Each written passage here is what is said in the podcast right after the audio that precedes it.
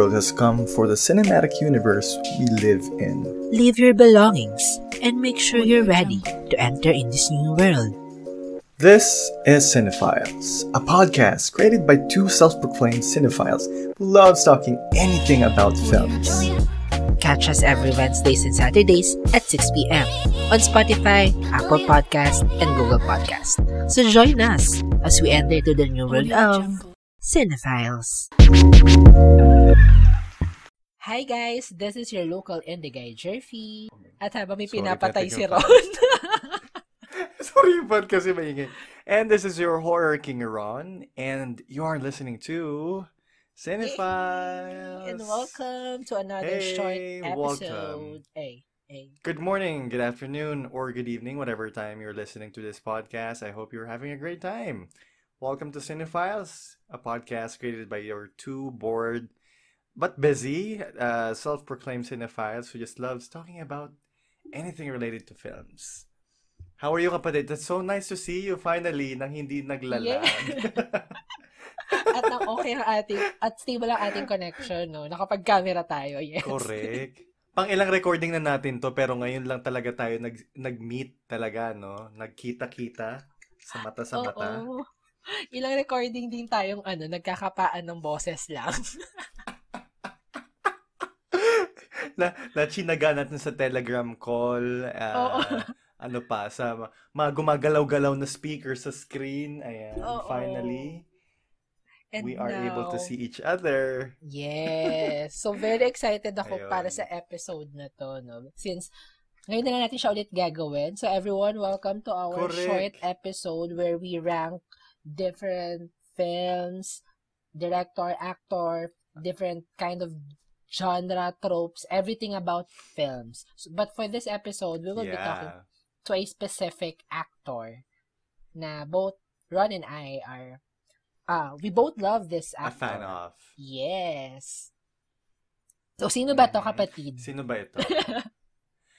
Let me give you a clue for our listeners out there. If you're if you're listening, kahit alam na nila sa title. Kahit naka sa title na pala. Oo nga, no? Pagpa-surprise ka lang, hindi pa nila na unang nabasa. Live recording yarn, parang gano'n. Bobo ko doon, sorry guys. Alauna na ng umaga, so medyo tulog na yung kalating brain cells ko, no? Sabi ko pa naman, clue. Hulaan nyo. Pero she gave this very iconic line na ano ba yan? Nakalimutan ko na parang diba nga? By all means to, move at a glacial pace. You know how that thrills me. Oh, diba? Ay, namiss ko tuloy yung kalamansi dahil diyan yung mga palines-lines natin. Kalamansi fans. Guess the line. Shoutout dahil sa Kalamansi, shoutout to our EP, no? Reese. Si Reese, hello. Walang sawang sumusuporta sa amin. Mabuhay ka, EP, at sana huwag kang magsawang makinig at sumuporta sa amin. Yes, mabuhay ka. Ayan. Bilang nag-iisa ka lang, kaya talagang... Ayun nga, so dahil alam na pala na yung pamagat ng tungkol sa ng episode na to, kilala na kung sino, huwag na natin patagalin pa. So the chosen actress that will be sharing our favorite films off in this short feature or short length episode will be none other than the greatest and very, very award-winning and amazing and perfect and versatile and adami adjectives. Yes, nahihirapan na ako mag-isip on the spot. Pero basically, she's the icon, she's the moment, and she is none other than Meryl Streep. Ayan. Ay, hindi ba si Vilma Santos? Charot. Ay, oh my God. Alam mo, come to think of it, Vilma Santos is medyo hawig niya si Meryl Streep. O, dahil sa buhok lang naisip ko. So, would you say Vilma Santos is the Philippine Meryl Streep? Pwede, diba? Diba? Yung range ni Vilma Santos, nag-tomboy si ate mo, parang terror na nanay, diba? So, grabe siya. Bitch. Yeah, ayun. Pero hindi si Vilma Santos ang ating pag-uusapan this episode, but Meryl Streep. Yes. So again, for our new listeners, short feature or short length episode, yun nga, is where we share our Favorite films or actors under any given category. So dahil si Meryl Streep ang ating nabunot for this one, Jerfy and I will be sharing our top 3 favorite films by Meryl Streep. So regardless kung gaano siya kaluma, kung bago man to, kung siya man ang bida, or if she had a particular role in it, we'll be choosing it based on her performance sa film. It could also mean na pwedeng bad yung film, or it could be considerably a terrible film, pero so long as we did like Meryl Streep's performance, yes, we'll still pick it, right? True. Ayan. So the way it goes is we'll be sharing it after, you know, one turn after another para makaikot. So dahil dyan, would you like to start it, kapatid? Yes, I'm very excited kasi yung mga picks ko ng Meryl Streep films, very mainstream. So nung chinek ko yung mga napanood kong movies ni Meryl Streep, no, sa Letterboxd, ay, very basic bitch lang pala akong fan ni Meryl Streep. Kasi si Ron, ang dami niyang binanggit. Tapos ako parang, ay, ito lang yung akin pala, no. So doon ko na-realize. So, ako yung klase ng... Pero panalo naman yung mga napanood mo. Yes, ito yung mga classic movies naman talaga to ni Meryl Streep. Parang ito talaga yung nagbigay ng recognition kay Meryl Streep. Kumbaga, tinatakan niya to mga films na to.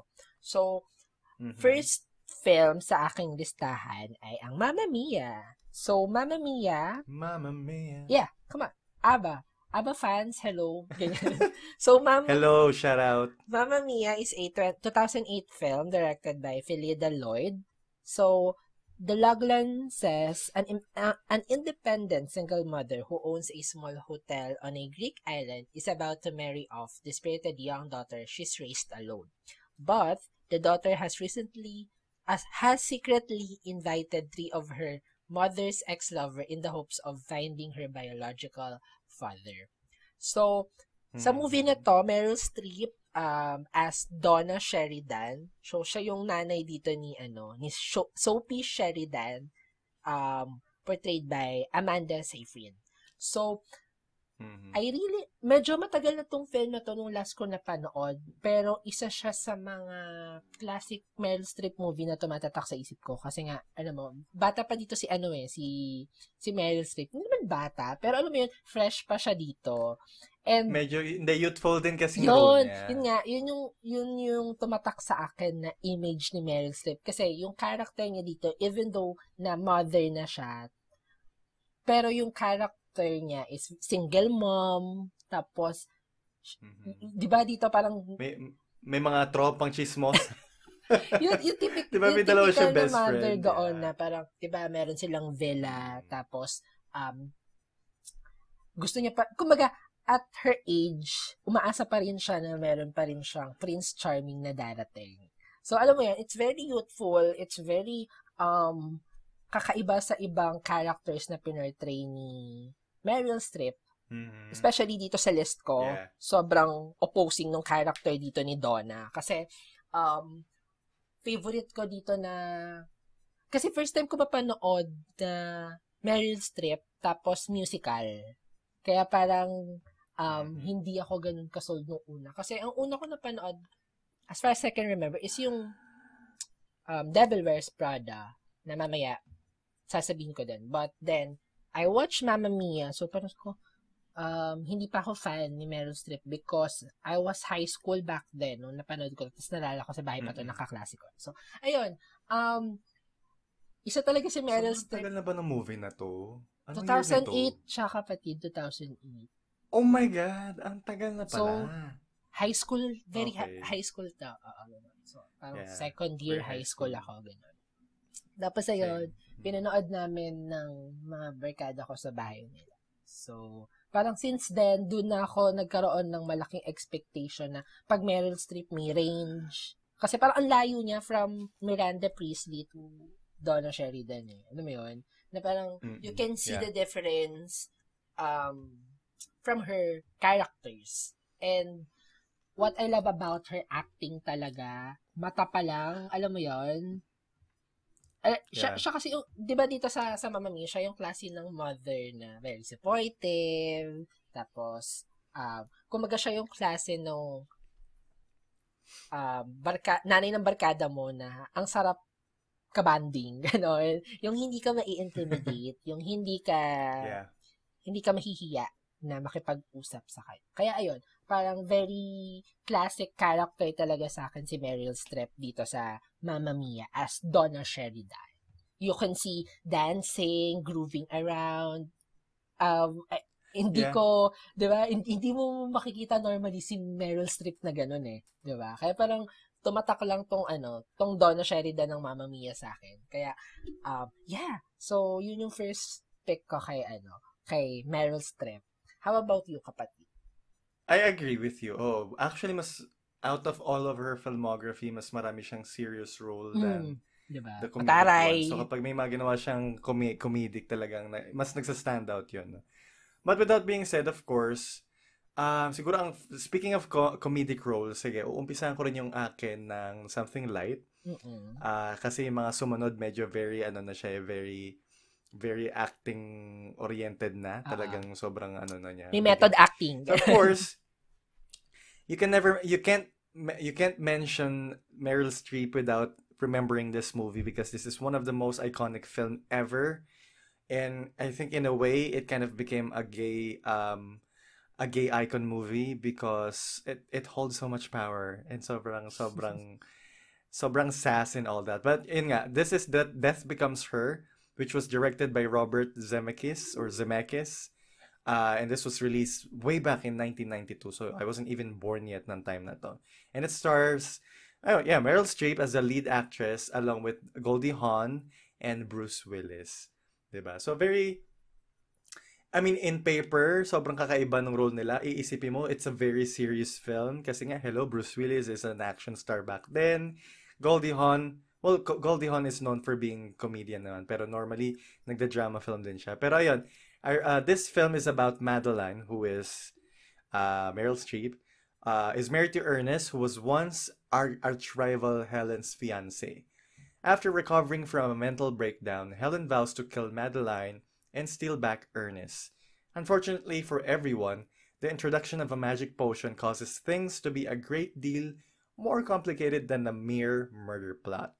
So, alam mo yun, sobrang, yung story pa lang niya sa Letterboxd, it's really interesting agad.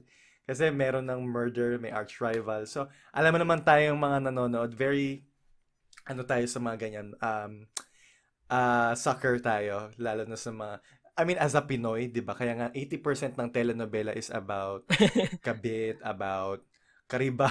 Langit, diba? Lupa, pero this ganun. One, yeah. This one was way back in 1992 pa, so talagang wala pa tayong masyadong alam sa ganitong trope. And yet, they actually played it really well. Well, Meryl Streep, no? So, Meryl Streep pa lang focus. Ayan, katulad ng sinabi mo, sobrang, nagulat ako kasi nga, I also have watched her in a lot of different films before this Death Becomes Her. And nakakatawa na makita siya na parang acting so bitchy. Well, bitchy not in the Miranda Priestley way, pero bitchy as in parang very self-entitled, very princess.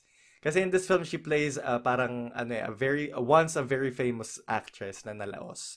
Tapos takot siyang tumanda. Ganon.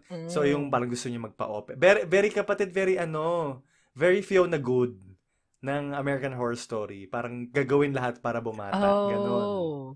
Mm-mm. Tapos nakahanap siya ng... Hindi ko pa kasi ito napapanood eh.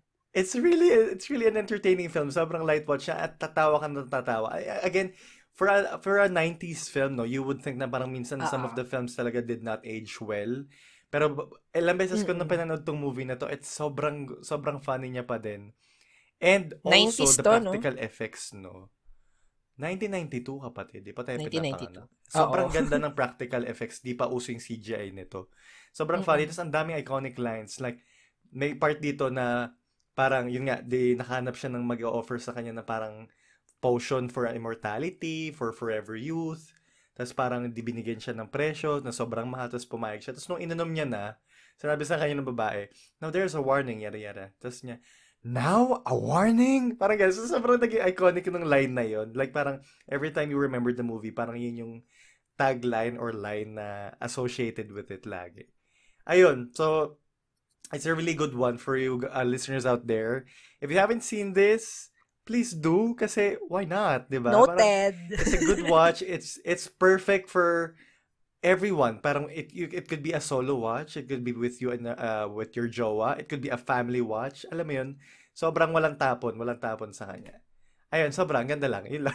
Wala akong masabing iba. Yun lang kasi I really love the film.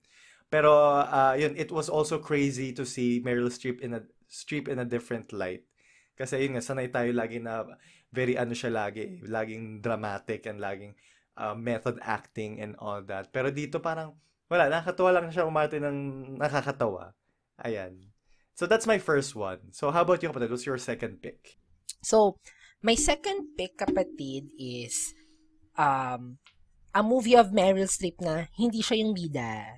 Ano lang siya, bit role. Hindi siya ganun kalaking character dito sa film. So, this film is Little Women.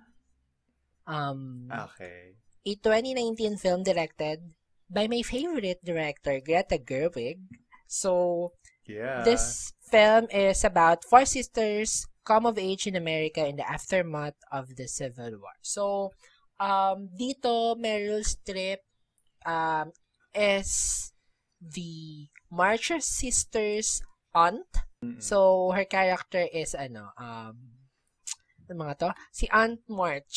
Ang kanyang, di ba, very typical. Yung auntie mong, yung Auntie March. Siya yung mayaman. Auntie mong mayaman na hawak ka sa leg. True. Because, di ba, ang character niya dito, siya yung umampon kay Amy March, who played by our favorite also, Florence Pugh.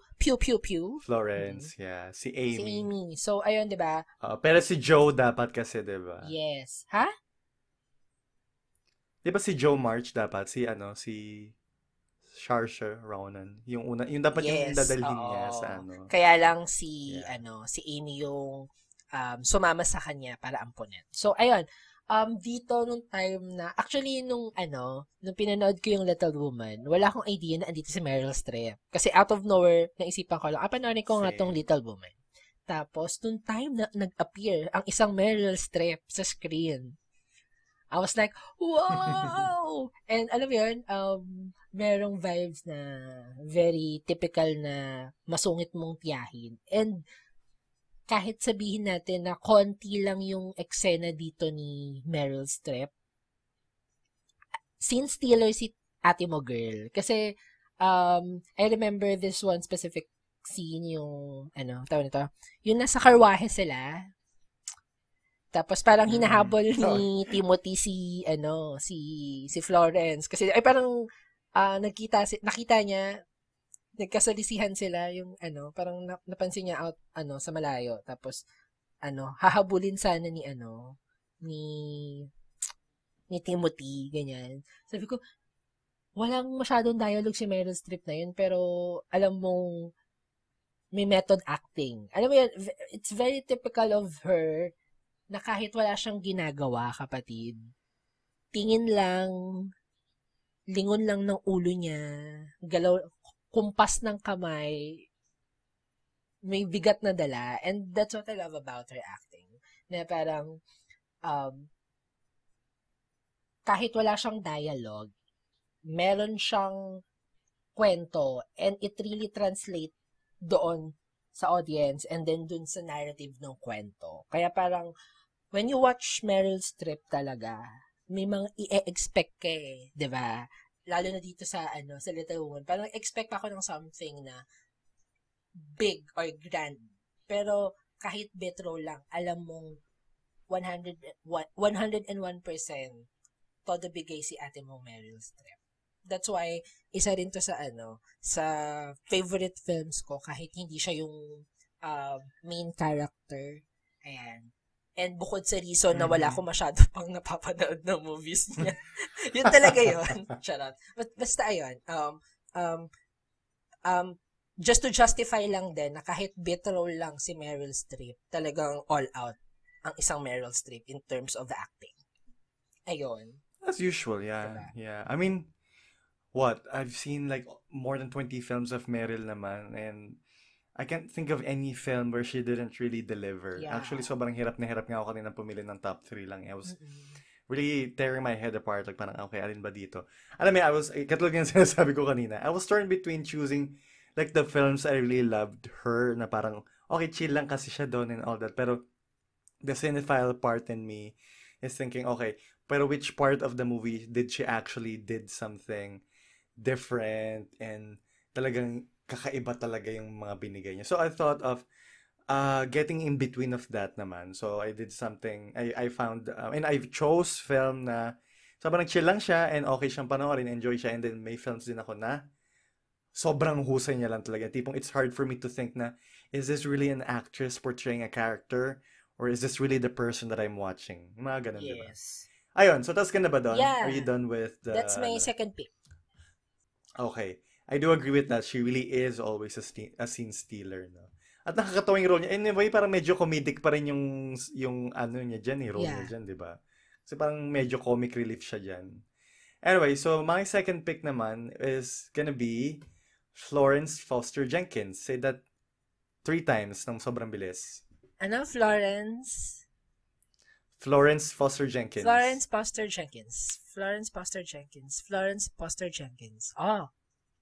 Ah, galing. Kasi ako nabubulol ako dyan. So it's Florence Foster Jenkins. This was released in 2016 and directed by Stephen Frears. So it's a story of Florence Foster Jenkins, a New York heiress who dreamt of becoming an opera singer despite having a terrible singing voice.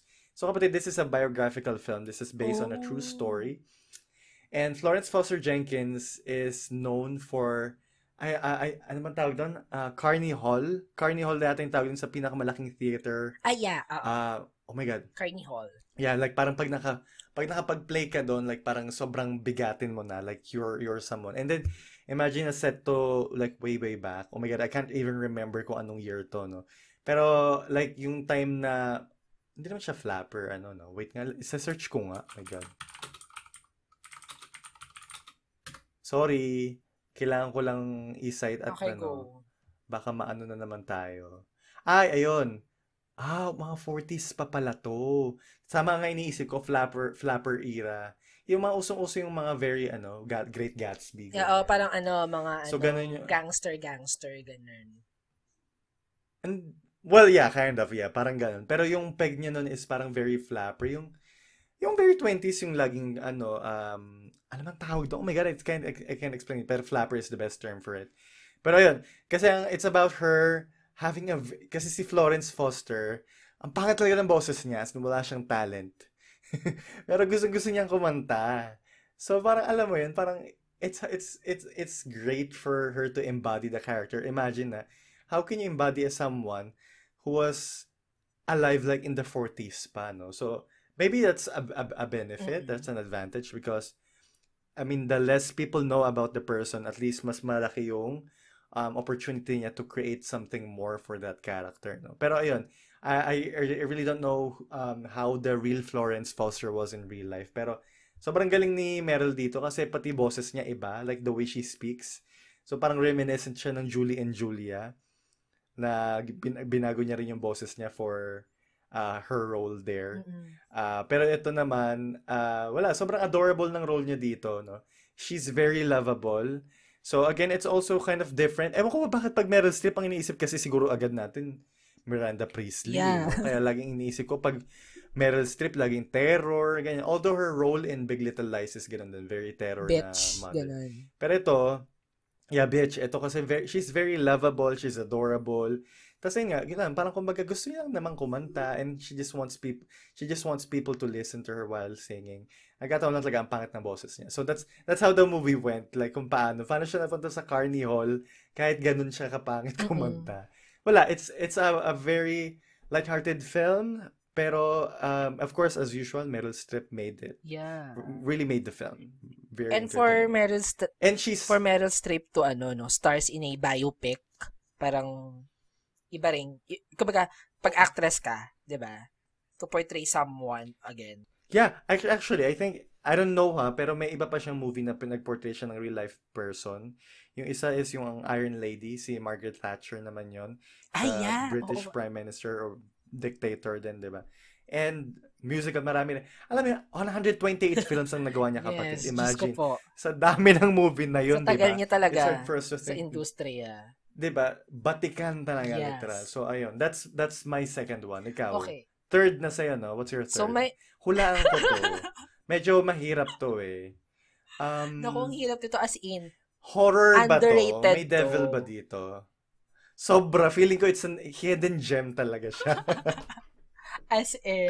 Alam mo, I'll be surprised if napanood mo na to. As in. Sige nga. Ano yan? So, this film is The Devil Wears Prada. So, napanood mo na ba to? Oh, haven't heard. So, as vanilla bitch as I am, so, ito yung pinaka-last pick ko, only because limited na nga lang yung napanood kong Meryl Streep. But, I believe din na isa to sa mga, sa mga classic at best portrayal ng isang Meryl Streep. Kumbaga, parang, you can never see Miranda Priestley na ibang actress.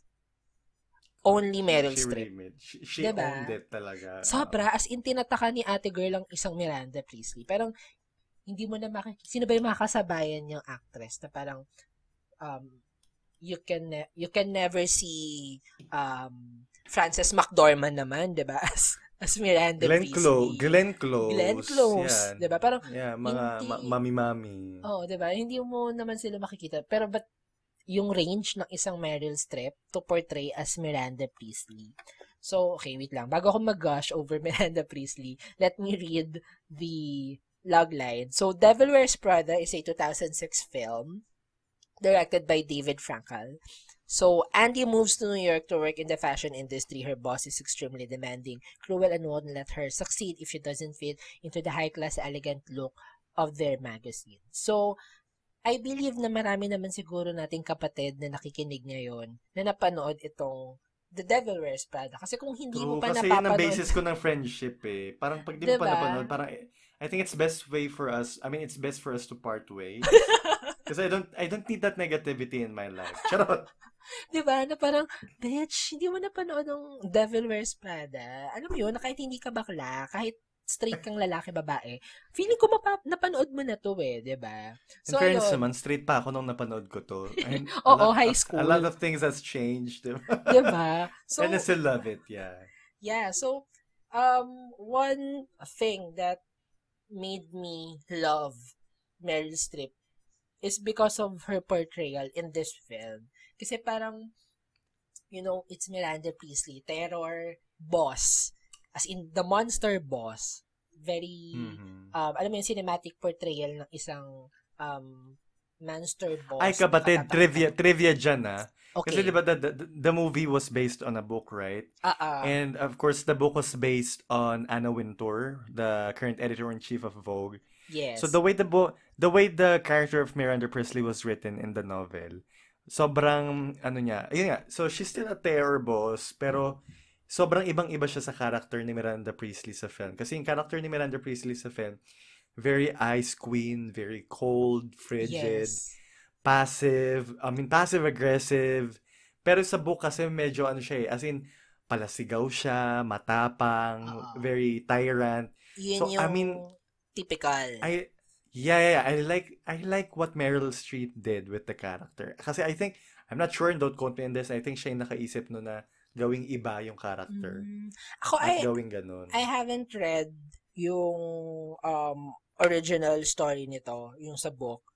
But hearing that, well, siguro mas effective siya. Siguro, when you read, siguro din kasi minsan yung characters, magkakaroon ka ng sarili mong portrayal or vision sa kanya eh. Siguro, mas effective lang. Parang, hindi ko rin makita if Miranda Priestley portrayed by Meryl Streep na talakera. Parang hindi siya ganun as effective.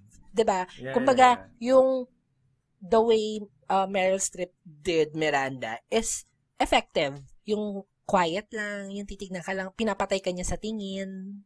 Yung pag dumaan pa lang siya, maninigas ka na sa takot. And it's a different atake sa character. So, kung sinabi mo na Meryl Streep suggested for Miranda Priestley to be like that. Diba? That says a lot to her as an actress.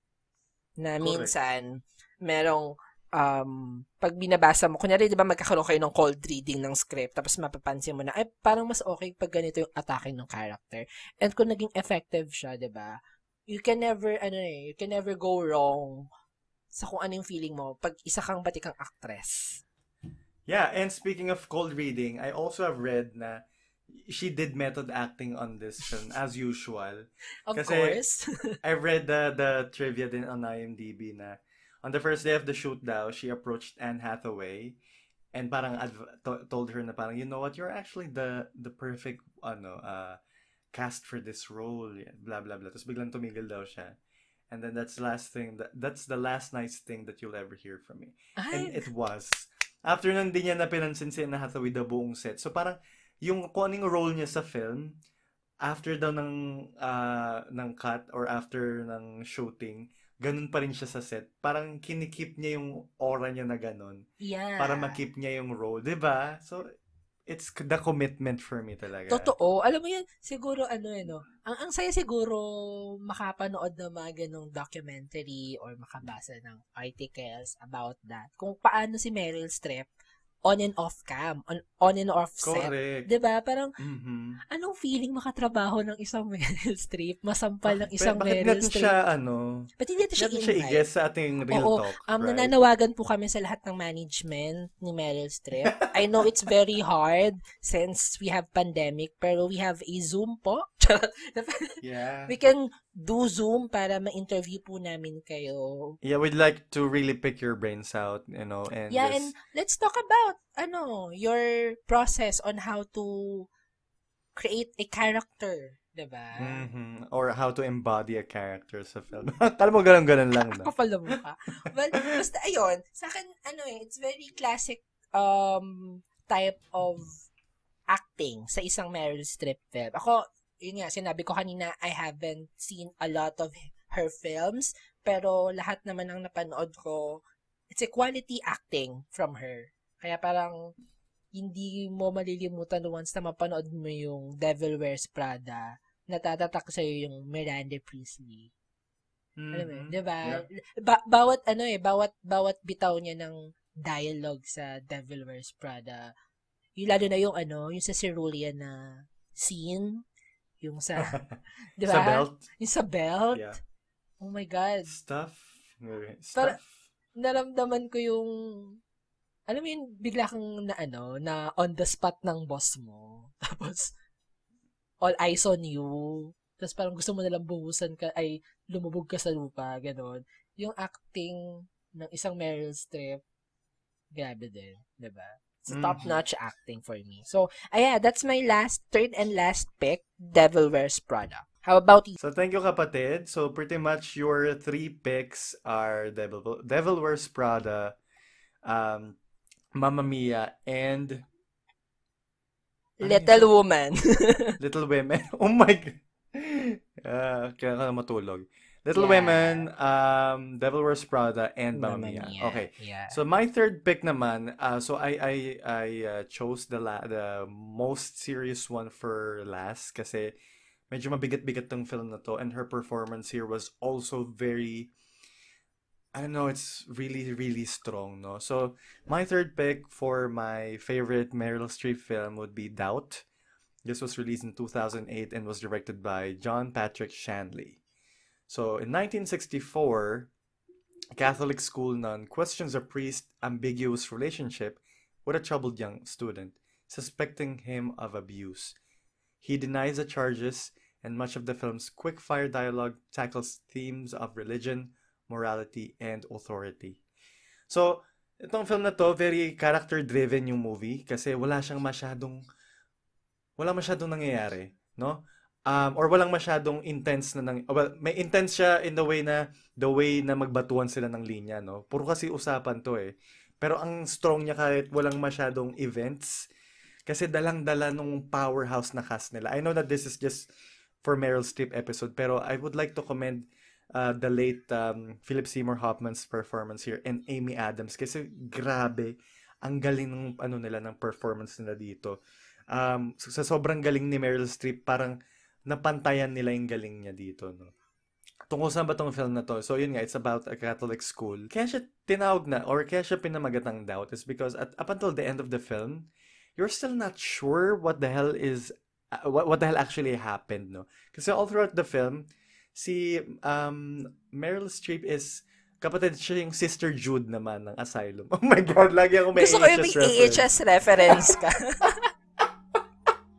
Kanil si Fiona, good to na si Sister Jude. So, very mother superior siya nung church school. Catholic school siya. Tapos parang siya yung, I don't know kung anong counterpart, parang principal or mother superior nga, ganyan. Oh, parang mother superior.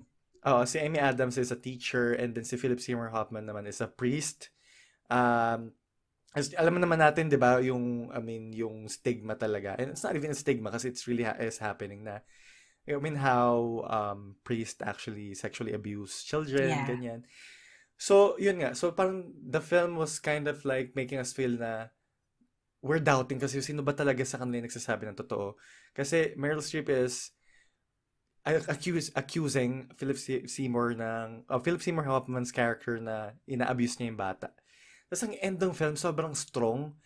Kasi parang napalayas nila yung si Philip Seymour pero parang nireveal na parang she's actually not sure of her accusation at the end of the end of the film. Parang ang dami nilang pinagdaanan, ang dami nilang ginawa. Pero at the end of the film, hindi pala siya sigurado dun sa mga accusations niya. Tapos parang, I had doubts. Yun yung last line niya eh. Kaya siguro siya doubt, ganyan. Sobrang powerful niya dito kasi very terror siya. Ito, this is the Meryl Streep that we know and love talaga. Dito tayo sanay sa kanya, no? Siguro ito yung kamag-anak ni Miranda Priestley when it comes to sa method acting niya. Mm-hmm. Kumbaga, pareho siguro yung pinaghuhugutan niya. Kasi ito, she's a tyrant here. She's very condescending. She's rude. She's very self-righteous, diba? We know, I mean, no hate naman to all religion and all whatnot, diba? Pero meron talagang some people in position talaga in certain religions na they feel like they're better than everyone else. So, parang ganun yung medyo character niya dito, no? Very self-righteous siya. And, in a way, when you're watching her, hindi ka nagagalit sa kanya. Hindi ka yeah, totoo. Parang, she makes unlikable characters very likable. So, kung tutuusin, nakakairita yung character niya. Pero, it was so engaging to watch her in this film. Para maiintindihan mo saan siya nanggagaling. Exactly. In a way, parang, you're siding to her pa nga. When you're siding with her. At the end of the film, parang, kaya pag sa huli, parang, apektado ka rin nung hindi na siya sigurado. Kasi parang, ay shit, kinampihan kita, tapos di ka rin pala sigurado. I was rooting for you. We're all rooting for you. Ganon. Ganon siya. Tapos parang, ang galing, sobra kapatid. I think you should also watch this kasi yeah. It's a brilliant film talaga. Uh-oh. And other than Meryl Streep's performance as always, sobrang galing din talaga nung kasama niya dito. And kapatid, nandito si Viola Davis. Oy, weh. And ang scene dito ni Viola Davis, parang, and I don't know again, I'm not sure about this, pero I think hindi pala lagpas ng 12 minutes or 20 minutes as a whole. Kasi siya yung nanay nung, nung boy na possibly or allegedly sexually abused ng priest. Pero magaling.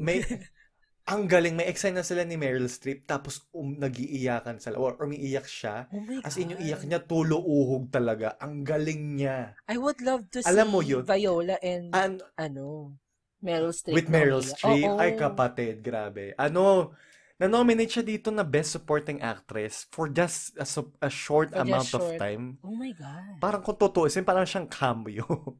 Pero sobrang galing niya, na-nominate siya sa Oscars. Oh diba? God, so, let that be the ticket to watch this film. Okay, other than Meryl Streep. I'm sold. As a stand for Viola. Oo, diba? So, ayun. Sige. Ayun, that's for me. So, those are my top three films. Again, those are Doubt, Death Becomes Her, and Florence Foster Jenkins. So, lahat yun, ayan. Kapatid, hindi ko napanood, no? Pero, sige. Ipipila ko. Oh my God ka. Oo. Diba? Unahin mo yung Death. Ay, unahin mo muna yung Doubt. Kasi yes. Malakasan yun eh. And then, Death Becomes Her pang banlaw mo kasi sobrang funny ng movie. Yes. Yung Florence Foster Jenkins, hindi ko naman siya ipipilit kasi, pero maganda pa rin siya if you want to watch it. Pero, I mean, I'd rather you watch the other two. Okay, ayan. Okay. So, there.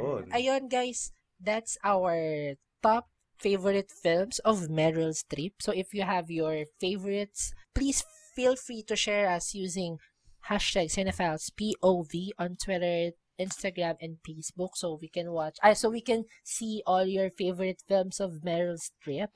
I know marami kayo dyan ng fans ng isang Meryl Streep. So please keep tweeting us using our official hashtag. So mention us at CinephilesPod. That's CineFilespod.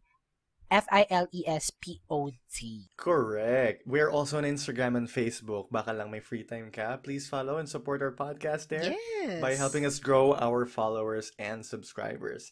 And alam niyo yun, baka pinapakinggan niyo yung episode namin. Please share it via your story and mention us just in case lang para lang we could see na, you know, you are appreciating what we actually have shared with you. Ayan. Also, we are on Letterboxd. Speaking of sharing, we share our recent logs and films out there. If you would like to follow us and see our film activities, I am on Letterboxd at Ronrights, RONRAYTS. How about you? My Letterboxd account is at Criedwolf, that's ICRIEDWOOLF. And Cinephiles is part of the Bong Collective, where different creative podcasters create podcast shows for you. So visit thebongph.com to check our bunkmates there. Kaya pa? Alam mo, sabaw na talaga ako. Wala na akong maisip. So, check our website, our Instagram, Facebook, Twitter, and TikTok accounts. Then, so, ang dami naming pinipare na mga contents for you guys. Yes. So, maraming salamat again, mga kapatid, sa pakikinig ng aming podcast at ang aming short episode for today. So, there. Maraming salamat again. This has been your Horror King, Ron. And I am your local indie guy, Jerfy. And you're listening to Cinephiles. Bye. Register to vote. Bye. And get vaccinated, buyers.